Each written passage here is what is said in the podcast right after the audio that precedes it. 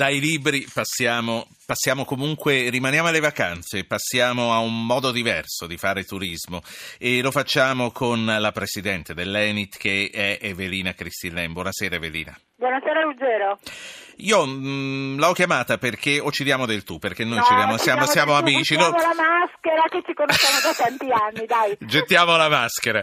Allora, sulla, è bello così. Eh, sulla scia, t'ho chiamata perché sulla scia del successo intramontabile del cammino di Santiago di Compostela, è come certo. se l'avessimo fatto tutti, perché anche se non l'abbiamo fatto c'è chi ce l'ha raccontato, abbiamo letto, eccetera. Dicevo. Beh, la radio ha fatto un bellissimo programma proprio su certo, quello. Certo. Valsania e niente meno che Pier Giorgio di Freddi, che certamente religioso non è.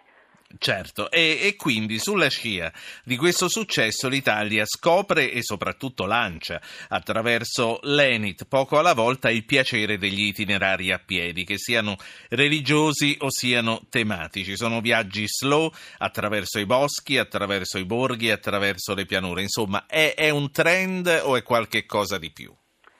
Ma eh, direi che qualche cosa di più. Anche il Ministero dei Beni Culturali e del Turismo ha sposato per primo e in pieno questo progetto dei cammini che sta diventando realtà. Peraltro in epoca in cui abbiamo delle destinazioni blockbuster che sono fin troppo piene, da Venezia alle Cinque Terre, a Roma, a Firenze ed altre che magari hanno solo bisogno di essere un po' più conosciute. Per fortuna abbiamo il digitale. Abbiamo un modo di comunicare che oggi raggiunge più o meno tutti, l'ottanta per cento dei turisti si orientano su internet per scegliere una destinazione, è più facile comunicare. L'ENIT peraltro ha appena firmato anche proprio una convenzione, un accordo di collaborazione con i borghi più belli d'Italia e con i siti UNESCO, l'associazione di siti UNESCO, sono posti straordinari, sì. magari meno conosciuti, ma che vale la pena di vedere. Evelina, quali, quali sono i percorsi più adatti per chi abbia testa e abbia gambe per un'esperienza del genere? Ma ce ne sono tanti. Beh, e tu hai citato prima il Cammino di Santiago, la Via Francigena è forse quello più conosciuto per storia, per cultura, per percorso, ma eh, cito per esempio la Via Appia, che adesso non, non bisogna di farla tutta come ha fatto il mio amico Paolo Rumiz, ma è un altro percorso straordinario. Poi ci sono... Tra l'altro ci si può veramente anche basare per la scelta sui propri gusti, ormai si va su turismo di prodotto esperienziale, c'è chi può scegliere un cammino più per ragioni naturalistiche, altri più per ragioni culturali, altri ancora enogastronomiche, altri ancora sportivi, ci sono i biker che fanno i loro cammini in modo altrettanto sì. sviluppato. Ma facci, facci capire, eh, sono cammini protetti dove il pedone sì. non deve stare attento alla macchina che passa? Assolutamente sì, non c'è il problema dell'attraversamento pedonale non rispettato dall'automobilista impazzito o qualcosa del genere, dove anche i servizi a corollario di questi cammini sono ormai diventati eccellenti. E quindi...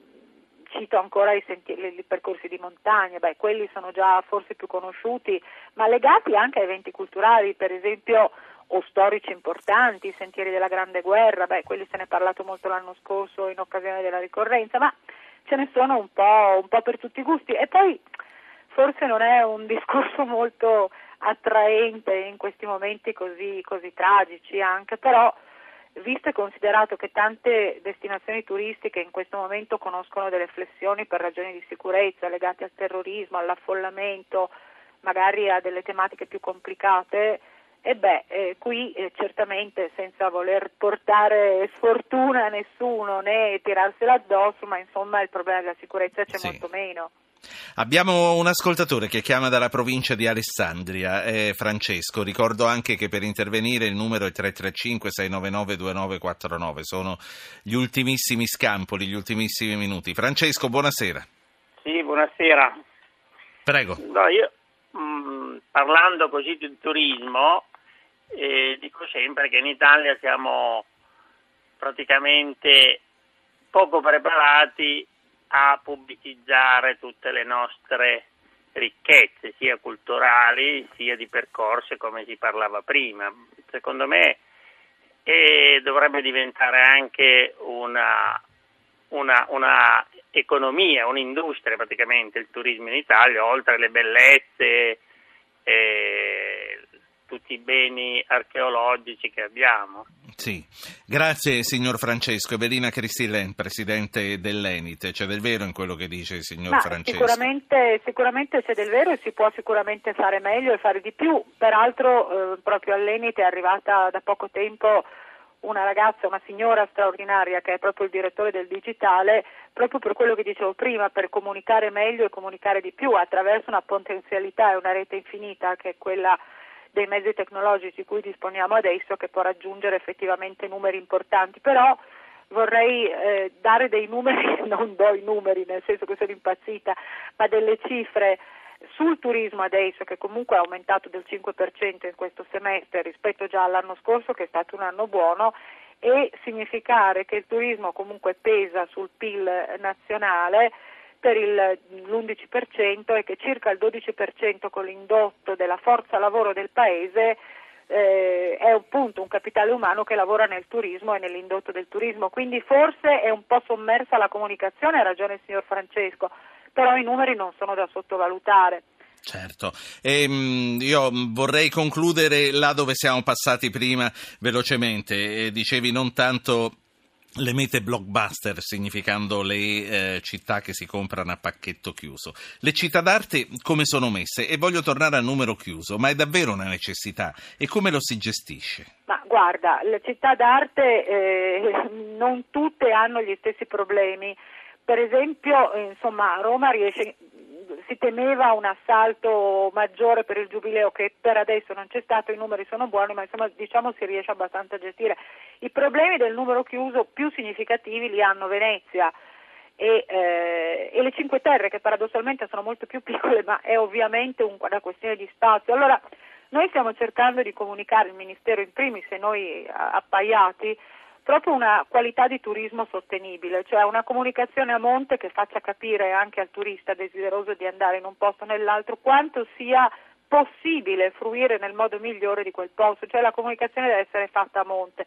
Il numero chiuso è obiettivamente, secondo me, una soluzione insostenibile. Se tu vai in un museo e sai che più di tante persone non potranno entrare, faccio l'esempio del Museo Egizio che è casa mia, Eh, quello lo comunichi prima e quindi c'è una possibilità di gestire i flussi in modo sostenibile, in modo che chi eh, voglia venire sappia prima a che cosa va incontro e possa organizzarsi magari distribuendo meglio le proprie spese, il proprio tempo e i propri percorsi. Qual è, eh, proprio qui per finire, la risposta alle minacce del terrorismo? Come siamo, come siamo organizzati a proteggere i nostri beni e a proteggere anche le nostre vite, le vite dei turisti? No, è una domanda da cento milioni di dollari, perché qui, e forse anche di più, da ogni parte uno si volti, insomma, sgozzare un prete in una chiesina della profonda Normandia, quindi voglio dire, non è far scoppiare una bomba nel centro di Parigi, è un qualche cosa che ti dice che non c'è mezzo, perché queste sono, come dire, eh, terribili situazioni a macchia di leopardo dove qualunque forma di prevenzione è difficile. Nei luoghi di cultura sicuramente, parlo per me, eh, conoscendo il Museo Egizio, che mi scuso di citare di nuovo ma è casa mia, ma un po' dappertutto, e evidentemente le misure di sicurezza sono aumentate moltissimo. E dopodiché è chiaro che questo è un problema che riguarda le intelligence internazionali, eh, i ministeri dell'interno, le polizie, e quanti hanno il, il polso della situazione molto più sì. da vicino. Da parte nostra posso dire Grazie. non facciamoci divorare dalla paura, perché se no rinunciamo a cultura, esperienza e anche al nostro modo di vivere. Evelina Christillin, presidente dell'ENIT, grazie per aver concluso con noi questa puntata di Zapping. Buona serata. Se posso permettermi, grazie a te per tutto quello che ci hai regalato sempre. Grazie, grazie Evelina Christillin. Qui finisce, finisce la puntata, finisce una stagione di Zapping durata due anni, l'ha presa in consegna due anni fa da Giancarlo Loquenzi, al quale la riconsegno dal cinque settembre prossimo. Eh, vi saluto a nome di tutta la redazione, di Giovanni Benedetti, di Francesca Alibrandi, il coordinamento tecnico Antonio D'Alessandri, eh, dalla regista Anna Posilipo e da me, Ruggero Po. A tutti e arrivederci, prima o poi da qualche parte. E vi ricordo che il podcast lo trovate su zapping punto rai punto it oppure sulla app per smartphone di Radio Rai.